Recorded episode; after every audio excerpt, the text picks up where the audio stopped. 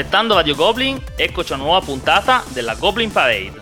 Oggi parleremo dei migliori titoli di Play 2019 votati da voi. Sono passati un po' di mesi, ormai alcuni dei titoli abbiamo avuto tempo di giocarli meglio di quanto non si sia fatto in fiera e subito dopo e oggi vedremo questa classifica che avete votato voi stessi, come al solito al link del sondaggio. Mentre esce questo podcast è già online il, il link al nuovo sondaggio per questo nuovo sondaggio ci siamo ispirati a un suggerimento fatto da un ascoltatore e il titolo suggerito è il seguente.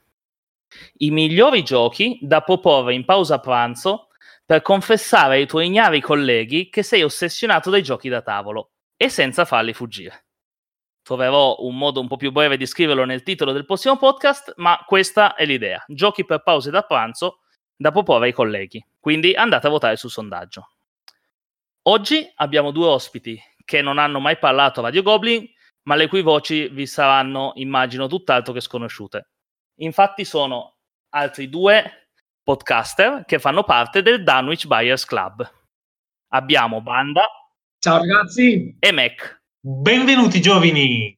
Allora ragazzi, com'è andata per voi Play 2019? Vi è pi- piaciuta questa Play? Beh, guarda, ce la siamo goduta tutta anche perché al termine di Play 2019 abbiamo, come sai, potuto fare il nostro, eh, diciamo, il nostro primo evento sociale che è stato un vero successo, quindi abbiamo avuto anche un grande riscontro da questo punto di vista. Quest'anno abbiamo dovuto programmare rispetto all'anno prima molto le visite ai tavoli perché sennò era praticamente impossibile giocare e abbiamo avuto la fortuna di provare tanti tanti prodotti e di farci un po' un'idea di com'è il mercato 2019. Quindi speriamo che nel 2020 eh, la fiera ci proponga quantomeno la qualità che ci ha proposto quest'anno. Ottimo. Allora, per farvi conoscere un po' di più ai nostri, ai nostri, ascoltatori, se ci fosse qualcuno che non sa che cos'è il Dunwich Buyers Club, volete dire due parole? E nel frattempo magari faccio la prima delle due domande che avevo preparato per farvi conoscere un po' meglio, che è come vi è venuto in mente di creare appunto un podcast di giochi da tavolo. È la classica domanda esatto. che ci fanno sempre in questi casi, Beh, ma ci fa sempre, sempre, piacere rispondere. Semplicemente il Dunwich Buyers Club è un podcast di giochi avventure in cui noi semplicemente raccontiamo le nostre avventure al tavolo dopo esserci conosciuti molti anni fa ed, ess- ed aver tutti più o meno lo stesso background nerd legato al tabletop gaming, quindi siamo partiti tutti con HeroQuest e StarQuest ci siamo conosciuti dopo i 20 e abbiamo, eh, pensa te, con Arkham Horror, il gioco da tavolo, l'edizione della Fantasy Flight, e dopo, nel tempo, dopo due anni di Arkham Horror, abbiamo cominciato praticamente a spostare il nostro target ludico su altri prodotti, finché non è diventato un appuntamento fisso. Siamo quattro ragazzi di Vicenza. Dopo molti anni, tornando da una Modena Play, Jack, il nostro capomuta, ha avuto l'idea di dire, beh, ma sentite, dopo, dopo tutte le volte che giochiamo da tavolo, succede che cominciamo a parlare fra di noi e a, mm, diciamo, discutere sulle meccaniche, sui giochi, sull'esperienza, su cosa ci è piaciuto, su cosa no. E molto spesso queste, diciamo, queste discussioni che avevamo dopo, le, dopo aver giocato diventavano quasi più interessanti della partita stessa quindi abbiamo detto, ma perché non cerchiamo di rendere costruttivo e di condividere queste nostre chiacchiere con eh, degli ascoltatori attraverso qualche medium? E lui, che è un grande fanatico di podcast americani, ha detto, ascoltate, secondo me il momento, il mercato attuale è favorevole alla creazione di un podcast e così abbiamo formato il Dunwich Buyers Club. Dunwich perché ovviamente Dunwich è la, la città del, ehm, dei racconti horror di Lovecraft, che deriva dall'orrore di, Dun- di Dunwich, e Buyers Club deriva invece dal, dal, film Dallas Buyers Club, in cui venivano spacciati praticamente medicinali a chi ne aveva bisogno, e noi invece di medicinali spacciamo giochi da tavolo. Tutto qua. Bene. Ora che è un po' più chiaro a tutti chi siete, vi chiedo una seconda cosa. Se ci fosse adesso un ascoltatore che non ha mai ascoltato il vostro podcast e volesse, aveste una sola chance di farglielo ascoltare indicandogli una puntata da andare ad ascoltarsi subito, Oh, beh, subito dopo questa puntata. Eh, che, che, puntata gli raccomandereste? Allora, eh, beh, ce ne sono mh, tante, nel senso che noi cerchiamo di fare un prodotto piuttosto ehm, eterogeneo nel, nei contenuti, nella tipologia, quindi ci piace un po' sperimentare anche. E forse se dovessimo catturare qualcuno che non ci ha mai sentito proprio, proprio mai, Mm, io eh, sarei propenso ad indicargli l'episodio 72, che è eh, un classificone, eh, ossia una puntata dove ciascuno di noi porta al buio eh, rispetto agli altri, quindi a, all'insaputa degli altri, una classifica solitamente di tre giochi e poi viene confrontata con, appunto, con quelle che, che hanno portato gli altri, con le classifiche degli altri e viene stilata una e se ne discute, se ne parla e ci si diverte. In particolare modo il, l'episodio 72 è il classificone dei top 3 giochi vintage MB, quindi proprio i titoli degli anni 80 che ci hanno formato come giocatori, no? quando eravamo piccolini e giocavamo magari col babbo, con lo zio, con i cugini, eh, eccetera, eccetera. E benché abbiamo escluso, si, si, quella volta si sia deciso di escludere ehm, HeroQuest e derivati e StarQuest e derivati per manifesta superiorità, per manifesta superiorità finiva in 5 minuti. Esatto, devo dire che eh, quella puntata lì, forse un po' per il ritmo, un po' perché è veramente un piazzecore eh, che ci siamo portati dentro e eh, si sente che è proprio eh, stata preparata con tanto tanto amore. Non che le altre siano preparate con meno amore, eh, però quella lì era molto sai, emotiva. Era molto emotiva, quindi probabilmente si sente un po' di più la verve e la particolarità del DBC. Forse perché... si sente più davvero chi siamo. Esatto, mm, principalmente perché penso che eh, la cosa bella, eh, o perlomeno la cosa che a me piace di più, sia proprio quella che ha detto Wanda prima, cioè il fatto che le nostre discussioni nascono spontaneamente e ora è chiaro che eh, con la nascita del podcast probabilmente questo è diventato, eh, siamo stati naturalmente portati a eh, incrementare no? questo tipo di analisi e questo tipo di confronto. Userei Però, il termine travolti. Travolti, sì, ecco, esatto, effettivamente. Però il fatto di avere quattro teste molto diverse, mh, quattro tipi di gusti che tante volte collimano, ma tante volte sono completamente in antitesi, ci dà proprio lo spunto necessario per arrivare naturalmente a un confronto molto costruttivo. E questa, secondo me, è, è proprio, io la ritengo la cosa più bella in generale, cioè che succeda a noi o che succeda quando parli con altre persone, per me è proprio gratificante potersi confrontare su, su un tema che comunque non, non, è quasi più un hobby, ma è proprio una passione viscerale, ecco. Ok, mi permetto di rispondere anche io alla domanda, nel caso ci fosse qualcuno che ascolta questa puntata e non ha mai ascoltato Radio Goblin. Eh, non sono così autoreferenziale da consigliare questa stessa puntata, ma vi consiglio la puntata che ha fatto, ha fatto iniziare ascol- me ad ascoltare Radio Goblin. Ed è una puntata di dicembre 2016 che si, intitola, che si chiama Ma tu giochi protetto? Ed è un confronto ah, sì, no? su utilizzatori di bustine incredibili e persone che mangia sui giochi da tavolo. qui, qui, abbiamo credo uno dei campioni un azzurro di imbustamento sì. perché batte patologico guarda ti confesso, confesso che per me imbustare le carte e mescolare mazzi di carte durante l'attività da tavolo è una cosa eh, iper rilassante, cioè è una cosa che proprio fa leva sulla mia psiche, cioè mi dà come mi rilassa imbustare e mescolare e lo faccio gratuitamente anche per giochi di altre persone. e io invece sono, sono, guarito da questa malattia col tempo, dopo Magic. Magic ero a livello della doppia bustina già e poi eh, sono passato... doppia bustina eh, siamo veramente da ricovero. Eh. Sono, sono, passato a zero bustine e Pringles. Quindi... Ah, no, dai, questo non va bene neanche. Ma col costo di una carta media di Magic ci sta anche la doppia bustina. Eh, eh. Visto che oggi in cui le carte non valgono niente, cioè. c'è, proprio, c'è, proprio, un feticcio sì, che. Sì, sì. Esatto. Noi ormai in associazione da noi solo più imbustiamo solo più proprio i deck building che vengono mescolati tanto. Ma resto... obiettivamente anche io che non sono, io non amo assolutamente le bustine perché a me piace proprio sentire la trama delle, delle carte, però effettivamente ci sono dei giochi che un po' per la quantità di rimescoli che subiscono, un po' magari perché la qualità delle carte, eh, magari la stampa è molto bella, però è quella stampa lucida che non appena la tocchi con anche solo le dita un po' sudate, eh, lasci immediatamente l'impronta e tipicamente sono quelle a sfondo nero, no? E sì. allora anche lì eh, ammetto che pure io devo imbustare, però se no generalmente eh, io tengo, sono abbastanza come dire, scrupoloso nel tenere i giochi, eh, diciamo, molto bene, molto, molto curati. Me quindi... che è estremamente maniaco, compulsivo, ossessivo, specialmente per le miniature. Io lo sono per le carte. Ecco, esatto. Ognuno il suo. Ognuno il suo. Molto è bello Bene. perché ha variato. Allora, torniamo al tema della puntata. Come sempre abbiamo il gioco della puntata e io vi ho mh, dato in anteprima i 15 titoli più votati dai nostri ascoltatori in ordine alfabetico e voi avete puntato su diverse categorie. Eh certo. Quindi adesso vi chiedo, chi avete puntato come vincitore della classifica? Allora, vado io prima. Vai, vai, allora, come vincitori ho puntato Cryptid della Playa Game Edizioni perché ritengo che quest'anno, a parte ovviamente le, la bazza che è successa a Modena, che ce n'erano pochissimi e che andavano Ah, a ruba, la sì, gente vabbè. si muoveva con degli randelli per rubarli l'uno all'altro.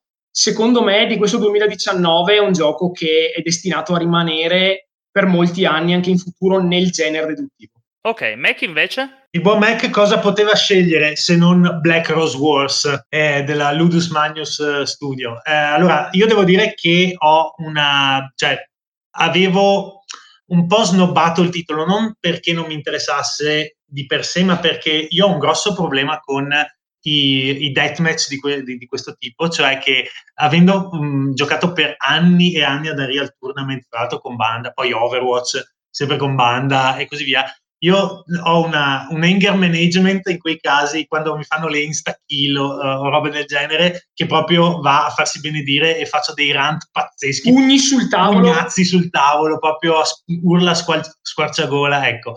E devo dire che Black Rose Wars mi ha completamente curato da questo, da questo problema perché la dimensione da board game e la, la brillantezza del sistema che, ha, che Marco Montanaro è riuscito a infondere nel suo gioco è veramente pazzesca. Cioè, io mh, francamente non credevo possibile che fosse eh, che si riuscisse a ricreare così bene il feeling di un, uh, di, di un, di un gioco deathmatch sul tavolo, tra l'altro un, un, un, sistema così bello con le carte delle varie scuole di magia, tutte che fanno delle cose utili, non c'è un incantesimo fuffo, e questa plancia che cambia ogni partita, eh, le dinamiche tra giocatori che eh, un turno sono in un modo, il turno dopo sono completamente diverse. Devo dire che io sono rimasto completamente innamorato dal titolo e ho avuto la fortuna, tra l'altro, uh, di, di, di, farlo giocare proprio a Granda Games eh, quest'anno e ho, avuto il tavolo camperato per otto ore. Vi assicuro che,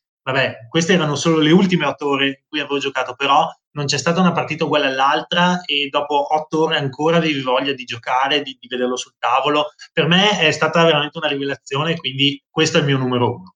Perfetto. Eh, Granda Games, per chi non lo sapesse, è un, eh, è un, evento che si è svolto a, a Bra, organizzato da cinque associazioni de, del Cuneese, tra cui due Tane dei Goblin, Tana di Moetta e Tana di Savagliano. Allora, invece, Banda, il tuo titolo runner-up. Eh, il runner-up sarebbe quello che si è piazzato meglio tra la seconda e la quinta posizione. Ecco, invece Black Rose Wars è il mio runner-up.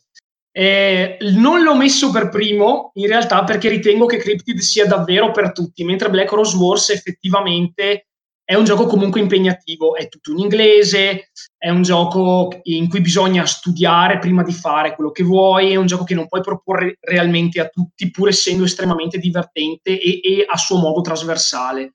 Però è anche un big games, quindi devi avere tanto spazio, tanto tempo, persone disposte non permalose a farsi cenfraggare tutto il tempo è un gioco che amo, uno dei migliori che ho provato nel 2019 e è stata un po' una scommessa metterlo come runner up, per cui spero che si piazzi molto alto tra il secondo e il quinto posto. Secondo me ce la può fare. E io ovviamente, essendo praticamente fratello gemello di banda ma a parti invertite, eh, ho, ho, ho, scelto Cryptid come runner up. Quindi per, più o meno per gli stessi motivi eh, che, che, ha detto prima Banda, io, anche io lo ritengo un gioco veramente eh, bello e frizzante, anche qui ogni partita diversa, vari livelli di difficoltà. Io ho fatto, credo, ormai una ventina di partite eh, tra tutti i gruppi di amici con cui l'ho provato e non, non credo ci sia stato nessuno che eh, non sia stato più che contento di fare un try. Anche quelle partite mandate a monte perché uno Chiaro. aveva sbagliato a intendere il suo, il suo indizio e sono, sono, comunque finite tra le risate generali. È, è veramente un titolo molto riuscito. No, me. la roba che mi fa morire da ridere di Cryptid è questa, che su 10 persone normalmente piace a 8 e le ultime due rimanenti si dividono in quello a cui proprio fa cagare, ma proprio non lo può vedere e ce n'è sempre uno su 10 che dice ma è il clone di Tobago questo gioco? e tu dici no, sono due giochi diversi? No, no, è il clone di Tobago, meglio Tobago, vabbè, eh, ok, eh, allora gioca, gioca Tobago. Gioca Tobago che... Ok, invece per l'escluso, ovvero quel titolo che sebbene fosse nei primi 15 non è entrato nei primi 10, quale avete puntato? Eh, per quanto mi riguarda, io ho puntato su Escape Tales, il risveglio, perché secondo me di tutti gli altri, rispetto a tutti gli altri, era un titolo molto particolare, essendo comunque un escape room, però anche all'interno del genere escape room è altresì molto particolare perché io come Jack le ho fatte praticamente tutte quelle uscite. E devo dire la verità è molto peso e molto strano come, come tema trattato. Molto inquietante a tratti. E secondo me eh, non è come per esempio un unlock che tu lo vedi è colorato, è piacevole e allora vai lo prendo. È un titolo, secondo me, per quelli che amano l'escape room, ma per pochi, non, non, per, non per il grande. Ok, Mac invece? Io invece ho scelto un po' malincuore, devo dire, eh, Ciarlatani di Quedlinburgo, che è un titolo eh, che io in realtà amo molto, eh, ma mi sono reso conto che ha uh, una serie di, uh, come dire, di, di, piccoli, di, piccole problematiche e di questo poi sicuramente ne tratteremo uh, tornati dalle ferie quando lo, lo porteremo in sì. trasmissione. Ci abbiamo già fatto parecchie partite. Io lo trovo veramente bello, io mi ci diverto ogni volta, eppure mi rendo conto che ha alcune particolarità, ad esempio il, beh, il, famoso tiro del dado Mamma che quanto abbiamo litigato, cioè e, e, altre piccole cose che lo rendono, eh, non gli impediscono di essere un, eh, gli impediscono, pardon, di essere un instant classic, secondo me, perché ha tutte le carte in regola per essere veramente un titolo mega galattico, eppure eh, secondo me può rappresentare anche per alcune logiche di composizione della, della sacchetta eh, e quindi di, di, spesa delle proprie risorse, eh, un po', ehm, un po' controintuitivo. E quindi per questo, per il fatto che bisogna applicarci forse un po' più di quello che ci si aspetta anche guardando la copertina, leggendo il regolamento, allora ho, pre- ho pensato di metterlo fra, come primo escluso, diciamo. Ecco. Guarda, dopo la mia ultima esperienza, devo dire che secondo me mh, il gioco è davvero un bel gioco. Tuttavia, c'è una tale quantità di elementi r- puramente randomici in questo gioco che sicuramente sono mitigabili, eccetera, ma fino a un certo punto. E quando come è capitato a me l'ultima volta, semplicemente non è serata e peschi male, il dado non gira, eccetera, tu sei cosciente che dovrai stare al tavolo 90 minuti per far compagnia agli altri giocatori, non hai assolutamente modo di riaverti perché qua, noi abbiamo notato che quando uno è in fuga è in fuga. È molto difficile riprenderlo. Ed è molto sì. difficile riprenderlo ma poi quando la sfiga ci si mette, ragazzi, in questo gioco non ce n'è, non ce n'è, devi star lì a muso duro e tipo dire sorridere quando gli altri vincono e vabbè. Però vai, vai, a casa un po' con il fegato gonfio. Questo è quello che eh, me lo fa un po' pesare. L'ho giocato, mi sono divertito, ho vinto, ho perso, però sono a posto così. Ok, allora direi che possiamo partire con la nostra classifica. Quindi partiamo dal decimo posto allora, naturalmente, man mano che incontriamo i posti, diremo, magari vi lascerò dire qualcosa sul gioco sì, eh, su okay. come si gioca e poi più che altro sarebbe interessante vedere se avete qualche aneddoto o anche se secondo voi è, è, in una posizione valida per questa classifica, cioè se ci sta che sia in quella posizione. Detto ciò, alla decima posizione abbiamo un titolo che so che conoscete fin troppo bene, che è Counterfeiters. Oh, eh là.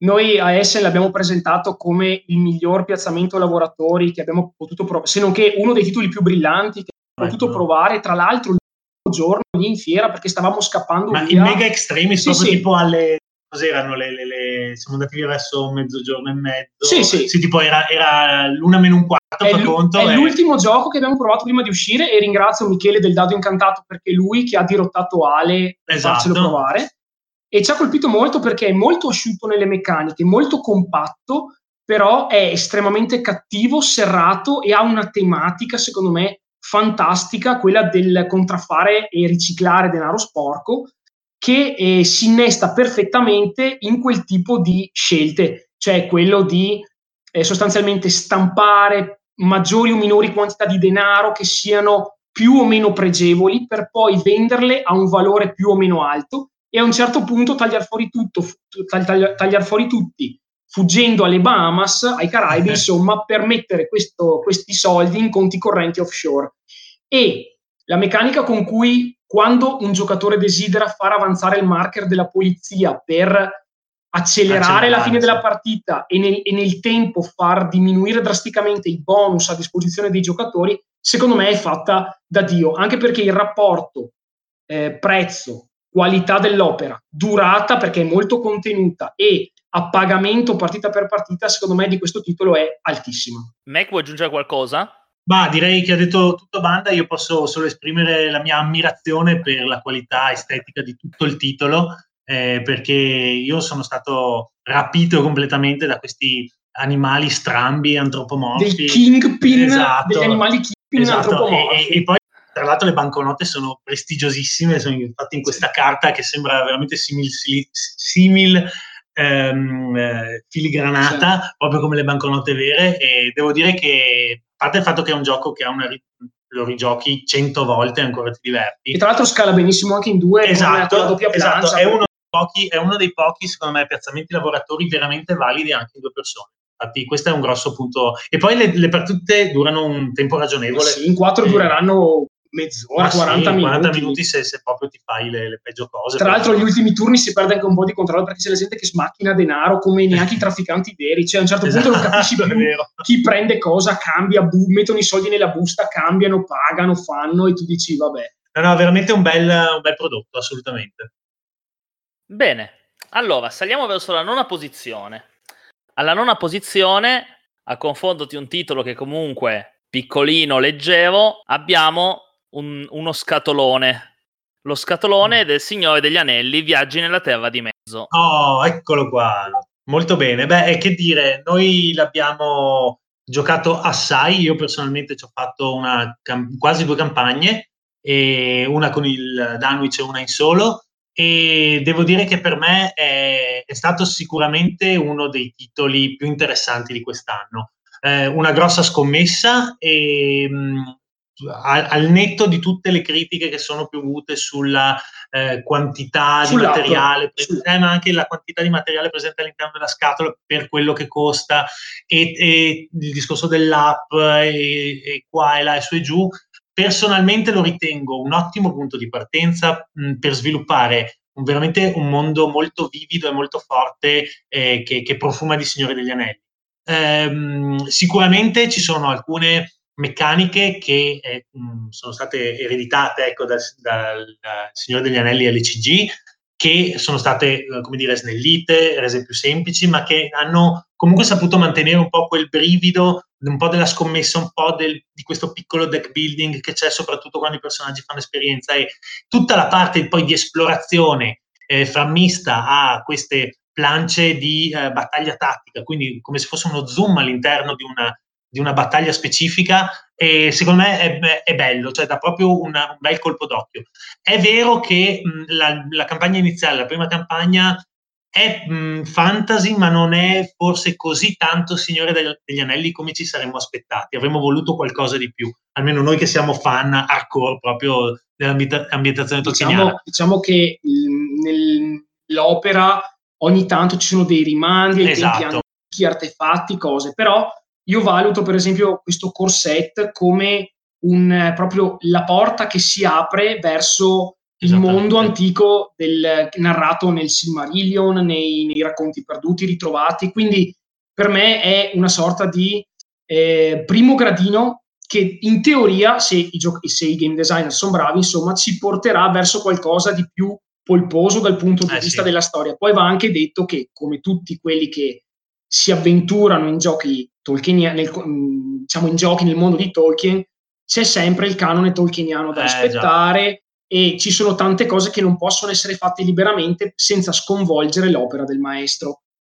Poi per il resto il titolo, come io ho detto in sede di intervento, per me è un po' luce e ombre, nel senso che mi ha intrattenuto e mi ha divertito molto più di quanto io pensassi. Tuttavia, ehm, la, il peso delle scelte dei giocatori, onestamente, almeno per quanto mi riguarda, ehm, non è così preponderante come uno si aspetta, nel senso che al termine della prima campagna, di questa campagna, io mi sono chiesto più volte cosa realmente era accaduto perché io avevo scelto che accadesse, cosa era in realtà accaduto perché l'app lo aveva scelto e cosa perché non si poteva fare altrimenti uh-huh. che mhm. quello, visto che l'avventura comunque è scriptata in un certo modo. Chi si approccia, secondo me, a questo gioco deve tenere bene a mente questo. Non è un gioco in cui tu hai il controllo, è un no, gioco in cui la narrativa spinge tantissimo e ti porta a fare tipiche cose da Signore degli Anelli. Però personalmente è un gioco che sa intrattenere bene. Sì, anche perché grossa, il grosso passo in avanti rispetto ad esempio a Casa della Follia seconda edizione, sempre della Fantasy Flight, è il fatto della mh, creazione randomica delle mappe e degli eventi che le popolano. Quindi ogni, ehm, ogni scenario, anche se rigiocato, in teoria dovrebbe offrire una, un'esperienza di gioco molto diversa. Io posso dire che in tutte le partite che ho fatto eh, anche rigiocando appunto gli stessi scenari, sono stato eh, molto colpito da questa, da questa, cosa perché effettivamente non mi sono trovato due volte a, a, giocare le stesse cose. Chiaro che poi il fil rouge dell'episodio, del, dello scenario, è quello sempre e comunque, però cambia parecchio quello che c'è nel mezzo e questo è un buon, una buona cosa.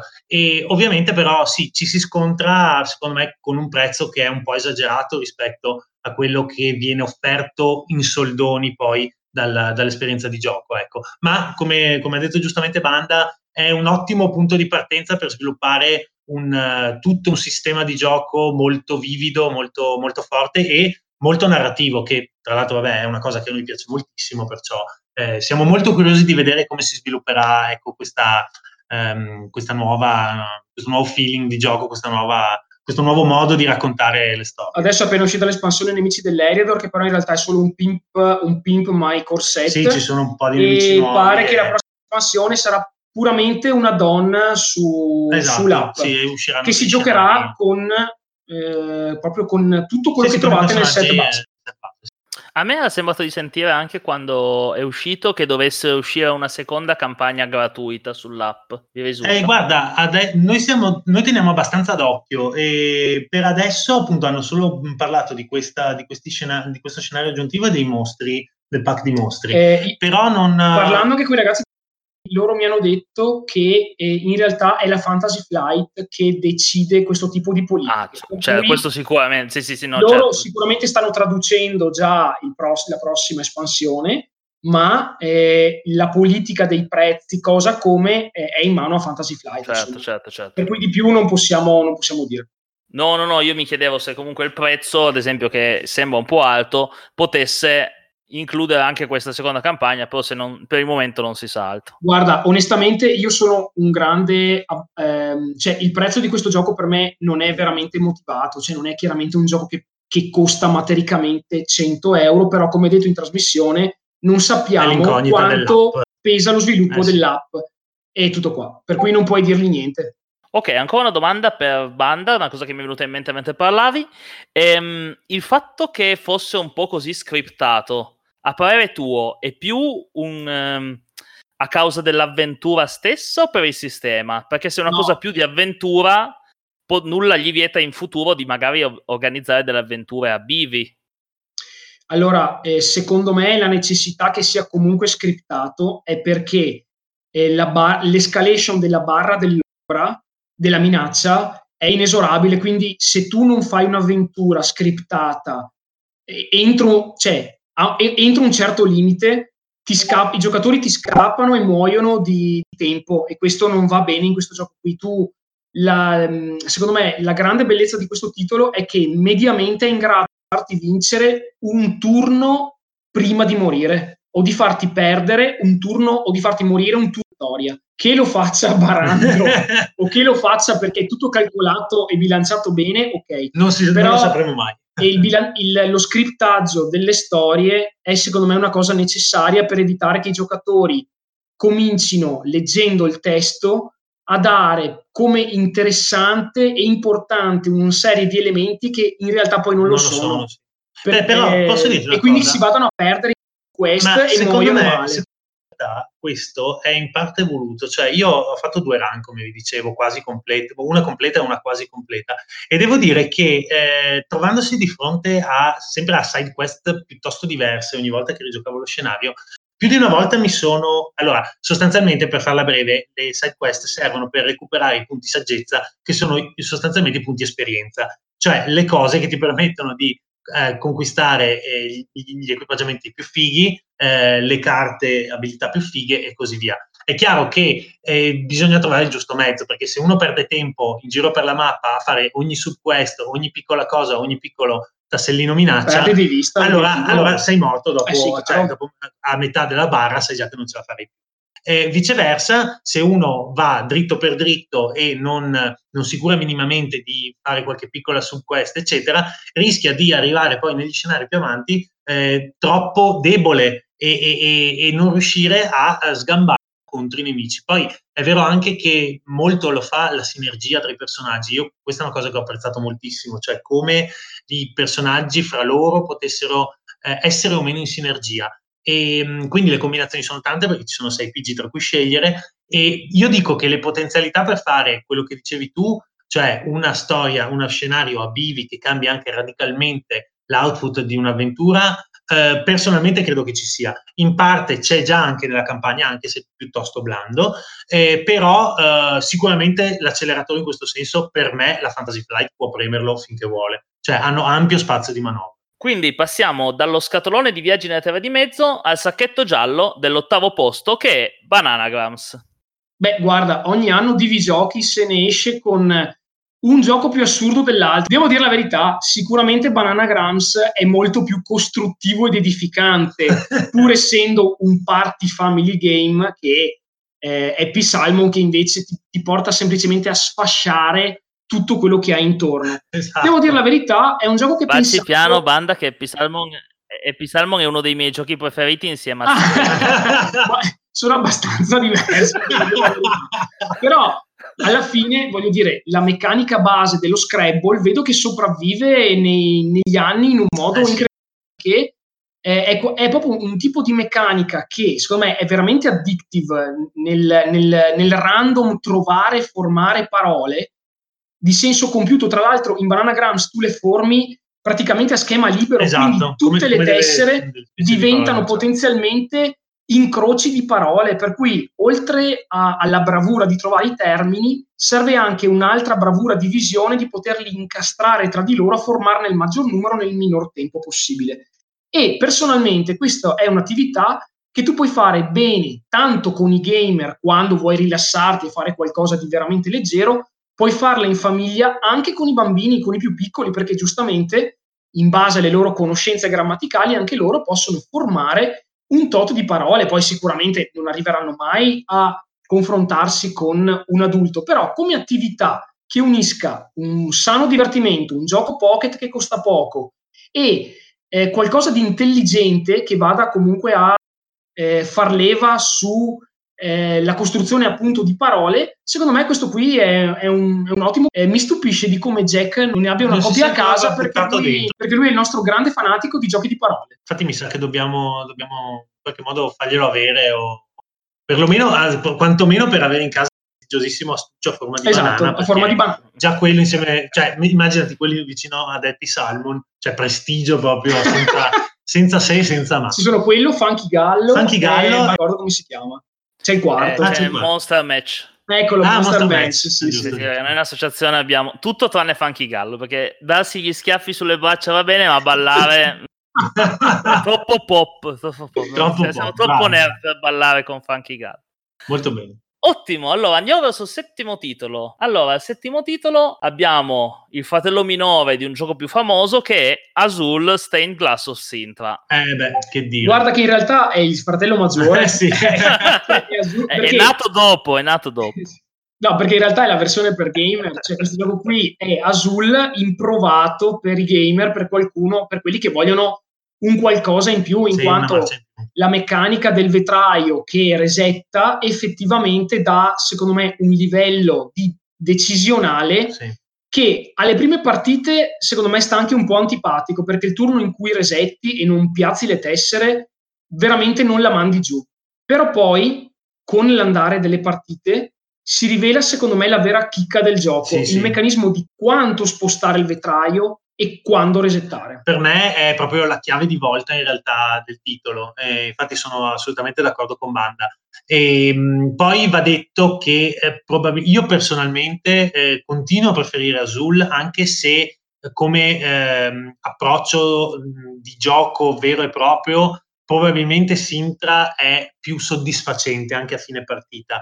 Eh, però Azul ha quella giusta commistione di ehm, facilità di apprendimento, ehm, soddisfazione immediata e, e, poi proprio il costruire il tuo tappeto, le, le tue maioliche, e vedere poi svilupparsi le cose è molto più appagante. Sintra è bello quando però finisci la, la, tua vetrata e ti tocca buttare via tutto, giri tutto e così è un po' ti piange il cuore. E poi la vetrata e, si toglie, e, toglie pure. Cioè, eh, comunque ritengo, sì, sono, ribadisco, piuttosto d'accordo con Banda, nel senso che eh, non lo definirei proprio un fratello minore, anzi è, è quasi, se non il gemello, praticamente il, il, il, diciamo il sì, fratellastro. Diciamo, ecco. ecco, una cosa, anch'io personalmente preferisco il primo Azul, ehm, ma anche a livello di costruzione del mosaico tu comunque influisci sempre su righe e colonne, mentre dall'altra parte tu sostanzialmente influisci solo sulla colonna. Poi c'è un'altra cosa per cui mi piace di più l'azul normale, che è molto più facile tenere d'occhio le plance degli avversari. In, sì, Sintra, è vero, è vero. in Sintra i calcoli che tu devi fare per i punti sono talmente complessi per il genere di gioco che onestamente quando sei lì che devi scegliere late game che piastrella, che vetro prendere, non ce la fai a guardare i vetri, di, a guardare le piante, diventi, diventi pazzo, diventi pazzo. capire quali hanno fatto, quali no, quanti punti e specialmente quanto gli vale una vetrata, visto che il punteggio aumenta in base a quelle che ha alla sua destra. È una cosa, secondo me, per gamer che hanno molta, molta visione di gioco, molta men- una mentalità molto di calcolo mentre l'Azul, il, il, primo e originale, è davvero per tutti. Lo puoi giocare tanto con i gamer quanto in famiglia, mm, sì. quanto con i casual e andrà sempre bene. Secondo me non, non avremo mai il sorpasso negli anni. Però per un pubblico esigente a cui piace questo tipo di eh, pick materica, secondo me Sintra è un'ottima variazione sul tema. Ok, domanda cattiva, ma quindi secondo voi un po' di spinta dal fatto che comunque si chiama Azul l'ha avuta? Sicuramente, Beh, certo, beh, sì. Cioè, sì, sì, è inne- onestamente è innegabile. Quando siamo andati a Essen, io stesso cioè, ho detto voglio vedere com'è il, um, il seguito di Azul, il suo erede spirituale, perché dopo quel gioco lì ha fatto impazzire il mondo, voglio dire, è stato eh, Spiel des Jahres, è stato Gioco dell'anno in Francia, e su BGG è in testa le classifiche di, di, da non so quante classifiche, cioè è un gioco che ha fatto un successo mondiale, per cui tu pensi, vabbè, adesso il suo, il suo papà partorisce il secondo, il secondo capitolo, vediamo come, vediamo come, come gira. Incredibilmente a Essen io ero rimasto leggermente deluso. Dopo portato a casa e giocato a casa diverse volte, invece l'ho apprezzato quasi quasi come il gioco. Ma infatti secondo me è quella la cosa che dalle, mentre eh, Azul, eh, il primo, l'originale, fin dalle primissime partite ti cattura immediatamente, eh, Azul Sintra invece ha bisogno di essere un po' metabolizzato, perché mi ricordo perfettamente la serata in cui tu e eh, Ale, a Essen, dopo, appena poche ore dopo averlo preso, vi siete messi a giocare ed entrambi eravate un po' come un po' con la mano in bocca, no? Poi invece partita dopo partita il titolo è sicuramente cresciuto. E, però sì, io credo che la differenza eh, si senta e, e, che sicuramente Azul Sintra abbia avuto buon gioco del, del suo predecessore. Ecco, ecco un'ultima cosa e chiudo. L'anno scorso eh, i suoi avversari diretti erano Riff e Sagrada e secondo me non c'è proprio no, storia. Cioè, Sintra, se non ci fosse Azul il primo, sarebbe comunque il miglior astrato del suo genere cioè senza ombra di dubbio rispetto agli altri due proprio anni luce di distanza come profondità, scelta decisionale, ehm, eh, assenza, eh, diciamo strategie che puoi applicare. Sì, ma anche ehm, componente minima aleatoria, insomma, sì, sì, è, è tutto qua. Ottimo. Allora, saliamo ancora, andiamo verso la sesta posizione e troviamo quello che il creatore ha definito un piazzamento carte ovvero Underwater Cities. Eccolo qua. Banda. Eccomi qua. Parlaci tu perché io non sì. l'ho neanche toccato con un bastone. Beh, è, stato, è stato, grazie a Marco della Tana dei Goblin, a Azaroth, è stato il primo gioco che ho potuto provare a Play 2019 di quest'anno con Jack e Ale. Avevo ovviamente molte aspettative perché Terraforming Mars è uno dei miei top 3 giochi ever. E questo qui era stato, de- mi ero informato abbastanza, era stato decantato tantissimo come il suo successore spirituale, se non addirittura il suo contender, contender principale. Sì. Allora, innanzitutto mettiamo in chiaro una roba. Non è contender questo gioco, no, questo gioco a me è piaciuto, tuttavia non ci siamo rispetto a Terraforming Mars, proprio no. Secondo me non è minimamente in grado di scalfire la potenza di Sua Maestà. Detto questo, però, secondo me il gioco funziona. Ergonomicamente non è il top, i materiali non sono il top, però questo meccanismo di piazzamento carte in cui tu devi utilizzare il potere della carta che giochi, ma se la metti nello slot del suo colore, fa anche un potere addizionale e poi questo legato al fatto che puoi comunque terraformare, tra virgolette, le tue profondità marine. Ma, con, for, esatto, ma reformare le tue profondità marine con cupole, tunnel, eccetera, per un'escalation di punti. Eh, secondo me è comunque molto appagante. Chiaro, come tutti i giochi di carte, bisogna conoscere estremamente bene tutte le eh carte, eh beh, perché se no un giocatore vola e gli altri giocatori non combinano niente, perché io ho visto mia, nelle mie poche partite che eh, anche qui ci sono tutti dei ragionamenti che fai dopo averci giocato almeno due o tre volte, perché in tutti i giochi di carte chiaramente capire realmente quanto una carta pesa nell'economia di una partita, quanto il suo potere si innesta in quel turno, in quel momento, quanto vale la pena spenderla solo per magari rubare lo slot a un tuo avversario, eccetera, sono considerazioni avanzate da gamer e eh, quando mi mettono davanti questo titolo e di fianco mi mettono terraforming, al eh, momento scelta. scelgo ancora terraforming. Detto ciò, secondo me è un'ottima variazione sul tema e secondo me è stata un bel colpo per MS che lo ha portato in Italia. Ne approfitto per raccontare anche un piccolo fact su questo gioco qua, perché io l'ho giocato a luglio scorso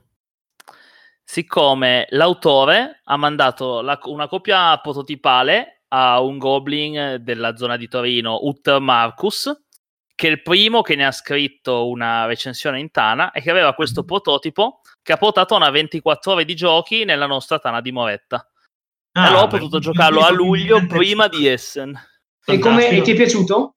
Sì, mi è piaciuto piaciuto, non, non, l'ho più giocato da allora purtroppo perché poi a Modena non sono riuscito a giocarlo e sto ancora aspettando di rigiocarlo però dal prototipo mi è piaciuto diciamo mi, mi è piaciuto molto questa cosa qua di doverti gestire appunto il potere della carta col potere sì. dell'azione e la possibilità sì. di farti delle mini combo riuscire a ottimizzare tanto se c'è una critica che posso fargli è che il costo non giustifica i materiali mm.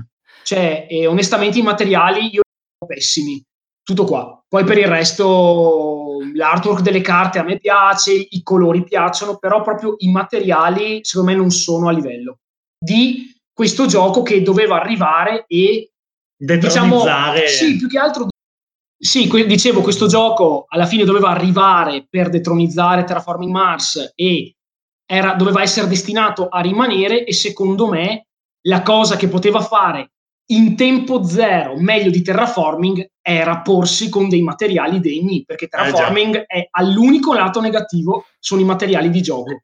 Quindi orrende. poteva con delle carte fatte un po' meglio, telate o comunque più solide e con delle plance un po' più spesse, poteva già di base, ehm, come si può dire, eh, ammiccare di più ai giocatori al tavolo. Ci hanno fatto un passo non mettendo la foto di, di un barboncino nelle carte, però i materiali non sono. sì, beh, anche le mucche, voglio dire. Sì, beh, le mucche, ricordiamo, ecco. Io Terraforming Mars l'ho giocato solo una volta, anche quello, perché aspe- e non l'ho comprato perché voglio aspettare una deluxe per comprarlo. Bravo, ah, faccio anch'io così. Eh, intanto, intanto, lo denigro, ma problema, poi la... sì, il problema è che adesso esce Preludio l'anno prossimo, quest'anno, e dopo l'anno prossimo è prevista l'ultima espansione. La Legacy? No, no, sì, eh. una sorta di Legacy rigiocabile, ma l'anno dopo ancora si parla della Deluxe. C'è già stato anche su BGG un, un, post su questa cosa e l'autore ha detto che non hanno nemmeno ancora parlato di niente con la casa di produzione, per cui non, insomma... Campa cavallo. Campa cavallo. Eh, perché, eh beh, speriamo, speriamo. Però quella volta che ho visto la, che ho pescato una carta ed era una foto, proprio non ce la potevo fare. eh, capisco, beh, purtroppo, purtroppo, è così per tutti. Ok, ragazzi, prima di passare alla 5, facciamo ancora una cosa. Dobbiamo stare molto attenti ehm, a non attivare il push to talk mentre sto parlando io, se no fa riverbero. Ok, okay. quindi ricominciamo. Io, io, io, io, io Ve- smetto di parlare io, io sicuro che non, non, non rimomba. Ok. Ok. Ok. Allora, veniamo quindi alla quinta posizione e diciamo che ne avete già parlato un po', vediamo cosa potete ancora dirci. Alla quinta posizione c'è Black Rose Wars. Eccolo qua. Beh, che altro di... eh, vabbè, cosa devo aggiungere oltre a quello? Beh, posso aggiungere che... Runner up comunque è quinto. Eh, esatto, runner, runner up. up. Quindi Banda ha preso i suoi punti. E beh, posso dire che se non foste già abbastanza incuriositi da quello che abbiamo detto in precedenza, eh, posso dire che oltre ad un gioco totalmente PvP, quindi totalmente competitivo, e ci sono delle espansioni che permettono di trasformarlo in semi-cooperativo e anche in cooperativo totale. Quindi, ehm, con, tra l'altro, questo Kronos, questo gigante, la cui miniatura è semplicemente spettacolare. Su questo io e Mac abbiamo visioni un po' contrastanti perché Black Rose Wars è un'arena, cioè per me eh, giocare a Black Rose Wars in cooperativo proprio è un, è, devo sforzarmi a pensare secondo, di giocare secondo me quando, quando, lo proveremo eh, devo nuclearizzare la gente e farmi blastare tutto il tempo. Secondo me invece quando lo proveremo vedrai che cambierai idea. E comunque ecco, il, eh, il buon Marco Montanaro si vede che ha messo tantissima cura nella, nella costruzione e nel playtesting di questo gioco perché io credo che ormai mh, di gruppo siamo a, se non 10 almeno 15 sì, partite sì. fatte e non c'è stata mai una, uh, un dubbio, una cosa che abbiamo detto, eh, madonna, ma questo, questa combo è rotta, questo personaggio è intenibile. No, cioè, ci sono, c'è sempre il modo di recuperare rispetto agli avversari, c'è sempre il modo di dire la tua e la cosa forse più inquietante è che eh, la, la, la, la, difficoltà maggiore è riuscire a battere la rosa nera stessa perché eh oltre ai giocatori, cosa che ci siamo dimenticati di dire prima, eh, si combatte, si gioca anche contro il gioco stesso rappresentato appunto da questa rosa nera che è un artefatto senziente che, che domina la gilda dei maghi e che infonde il potere di Gran Maestro a chi ne è degno. E, e, molto spesso devo dire che noi ci siamo che tu trovati... vuoi esserne degno proprio. Esatto, sì, tu devi esserne degno, però la rosa nera la meglio e quindi eh, perdi sì. in malo modo, ecco. Bene, questo anche devo ancora provarlo e vedo di, di farlo al più presto. Saliamo quindi, saliamo quindi alla quarta posizione e troviamo Raiders of the North Sea. Eccolo, un altro titolo di, gran, di grande prestigio. E che posso dire, anche Sean Phillips è praticamente una garanzia. Il setting vichingo mi piace da morire, quindi questo Raiders of the North Sea per me è stato un auto-win. Eh, oltre al fatto che si presta ad essere forse un po' meno di counterfeiters, però eh, come eh, gateway per il piazzamento lavoratori, sì, sì. secondo me è veramente un titolo molto valido. Tra l'altro, lo dico non per esperienza diretta, ma perché ho la mia ragazza che non aveva mai giocato a un piazzamento lavoratori e proprio in occasione della, della giornata al Muse di Trento che abbiamo fatto a inizio giugno. Con la Tana dei Goblin, Volcan, la Tana dei Goblin esatto. di Trento. E lei si è, è, veramente impazzita per questo gioco e l'ha spiegato tra l'altro in maniera incommiabile dalla amorosa di, di banda, la, la, Berta, la mitica Berta. E, ed è, se, se ne è innamorata e proprio l'ha trovato veramente molto friendly, quindi è un titolo che nonostante possa inizialmente sembrare complesso perché magari sai cioè, ci sono tante, c'è la plancia grande, ci sono tante cose da fare e così via, in realtà poi nella sua eh, messa in atto è veramente streamlined, bello, fresco, veloce anche, cosa non da poco, e io per me, cioè, pardon, per me è sicuramente un,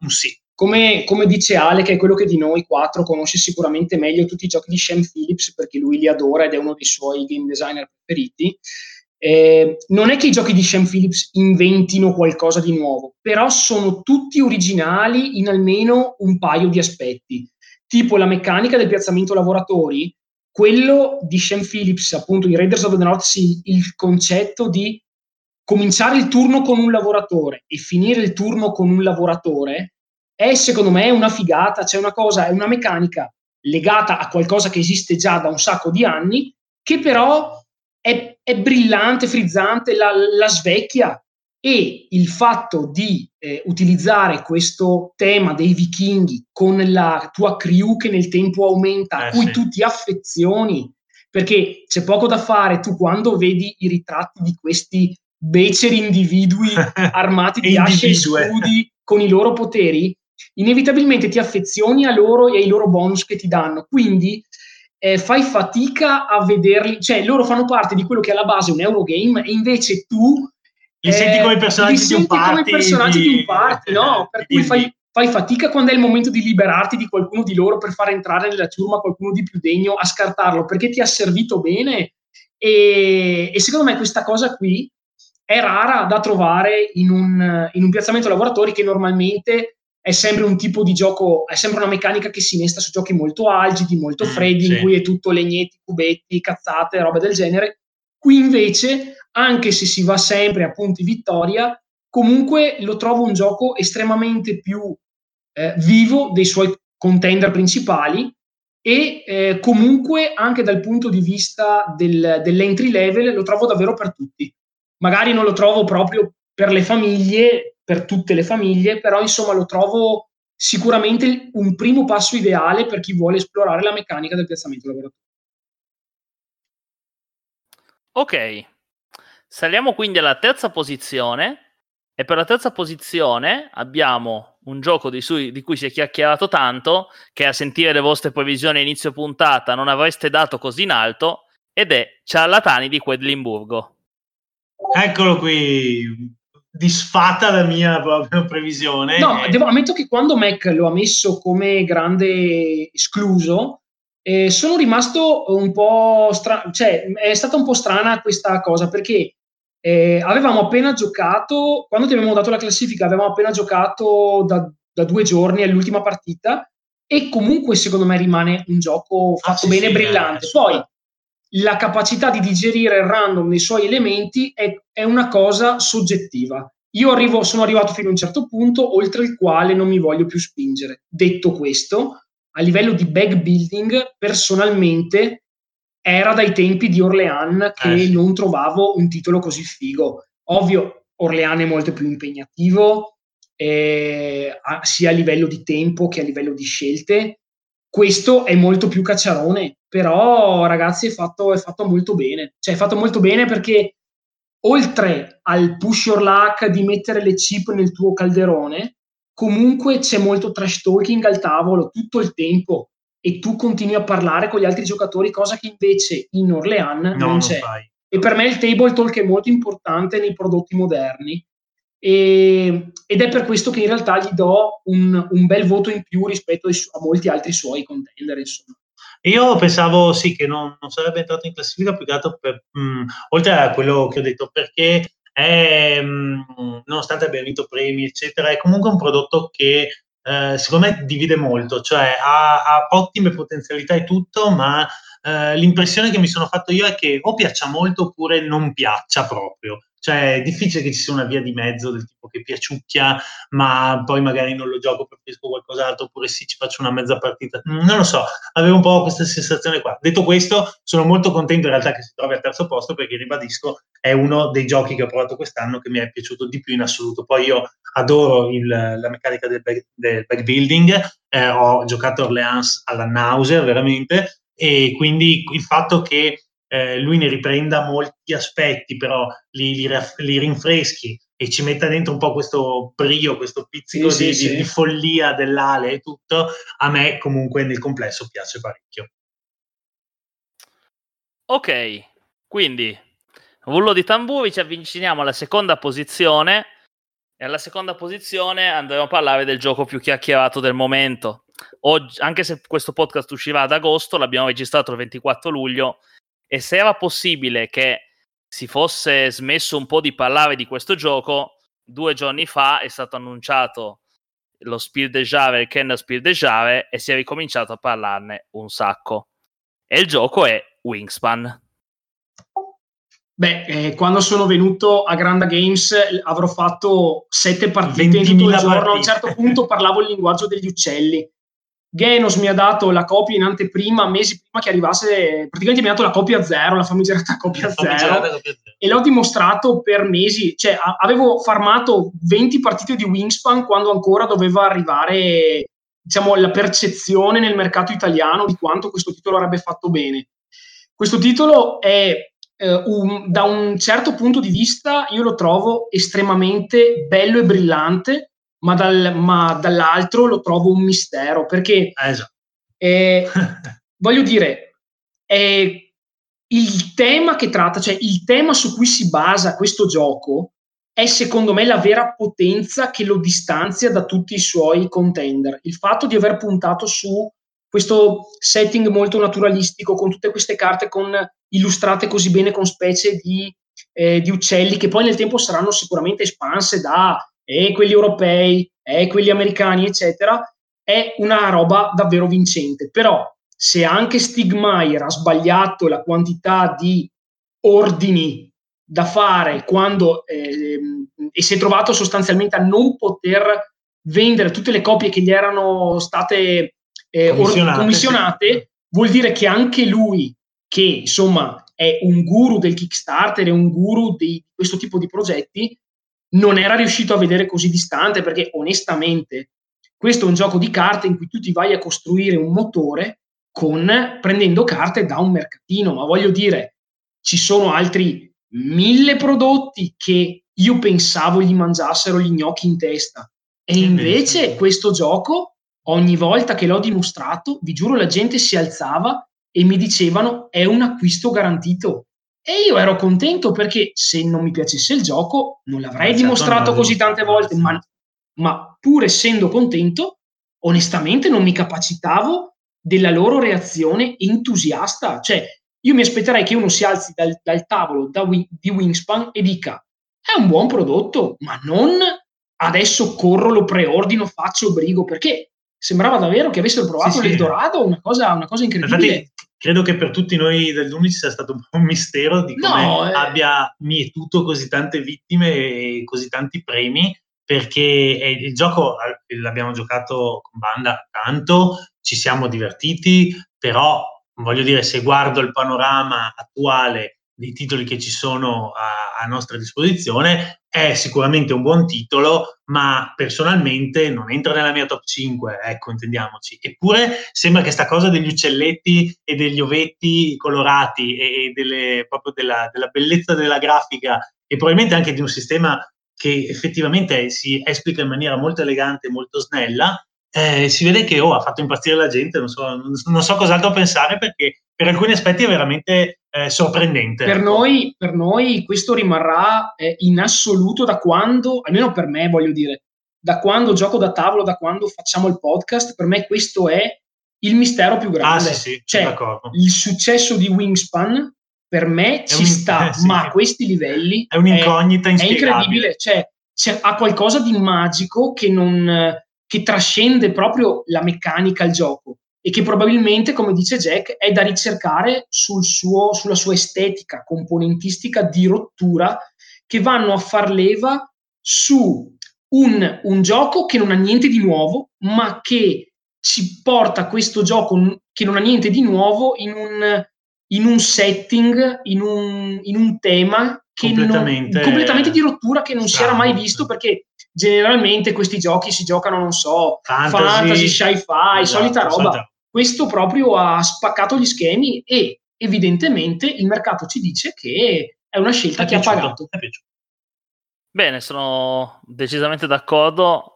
Anche secondo me, diciamo che la qualità del prodotto, il fatto che sia estremamente proponibile, secondo me gli ha dato una gran mano, anche perché riesce a far giocare a un gioco di un certo di un livello già medio secondo me persone che magari non si sarebbero buttate su un altro gioco di engine building o cose simili. Ma scopriamo il nostro numero uno, che secondo me non è più chissà che mistero, ed è Cryptid. Eh beh, Eccolo, pro- ero pronto a vincere già dal, dal, terzo posto probabilmente. No, in realtà non sapevo se Cryptid era il secondo e Wingspan al primo, il contrario. Quindi quando ho visto Wingspan ho detto ok, il primo non può essere che Cryptid. Che dire, noi siamo rimasti fulminati, fulminati ah, sì. letteralmente da Cryptid, ci abbiamo creduto subito dal, dal day one e abbiamo fatto di tutto per averlo il prima possibile, anche se abbiamo giocato la versione, eh, la versione inglese per molto tempo prima di Modena Play 2019. E che dire, Mac? Beh, eh, cioè, è stupendo. Noi abbiamo, come dicevamo prima, Jack è impazzito. Abbiamo, abbiamo, Jack credo abbia fatto 2000 partite, senza scherzare. Lo proponeva in qualunque occasione, in qualunque contesto, proprio Beh, a Granda, a Granda, lui, lui ha esatto. tutto il esatto. giorno ha dimostrato, dopo aver dimostrato Big Trouble in Little China, ha fatto solo Cryptid. Solo Cryptid perché tutti glielo chiedevano e si è dimostrato secondo me un, um, oltre che un, una bella pensata per quanto possa essere debitori di Tobago in certe, in certe meccaniche, magari anche un po' come idea, eh, in realtà la messa in atto del, del gioco è, è di uno stimolante secondo me pazzesco, cioè il fatto che Mm, tu abbia pochi elementi e debba dedurre tutto il resto dalle parole degli altri, da cosa gli altri rispondono alle tue richieste, è, è, veramente iper, iper gratificante e stimolante proprio come ricerca. L'unica cosa ecco, che forse gli, abbiamo criticato anche in puntata è il fatto che la copertina, per quanto sia bellissima, perché quello stile grafico io lo adoro, eh, promette una cosa che forse non mantiene. Eh, ci abbiamo anche scherzato in realtà poi in trasmissione, però eh, la ricerca di questo mostro eh, misterioso, no? nelle, nelle, disperso in queste lande assurde, è, mm, è probabilmente beh, sì, il pretesto più divertente del gioco in realtà, perché poi appunto abbiamo i classici eh, meeple di legno per segnare. Sì, abbiamo dischetti e cubetti, alla cubetti. fine è un astratto deduttivo, esatto. però secondo me la sua vera potenza è che tu lo apri, dai un manualetto con gli indizi a testa, a ciascuno, esatto. tre regole in croce e nel giro di due ore ti sei fatto almeno quattro partite. Quindi la bellezza è che tu in brevissimo tempo diventi molto bravo, cioè ha una cur- la curva di apprendimento nel dedurre, nel cavar fuori dal gioco proprio come si eh, ottimizzano le domande, come si ottimizzano i punti, i riferimenti, tu diventi molto bravo gra- anche grazie al fatto che è un gioco molto veloce eh sì. e, e comunque molto intelligente, perché a fronte di una meccanica semplice e chiara, perché tra l'altro ricordiamo che eh, l'edizione italiana, secondo me, è anche migliore. È probabilmente sì, sì, anche migliore di quella inglese al di là dei colori. Eh, permette a, a, un, a, un, target totalmente trasversale perché tu puoi fare giocare sia il gamer esperto chiunque. che la famiglia che i più piccoli, tutti con questo tipo di gioco. Beh, i più piccoli, insomma, fino a una certa sì. età. Però voglio dire, un adolescente, questo uh, qui se lo beve tranquillamente. 10, 11 e comunque è estremamente divertente.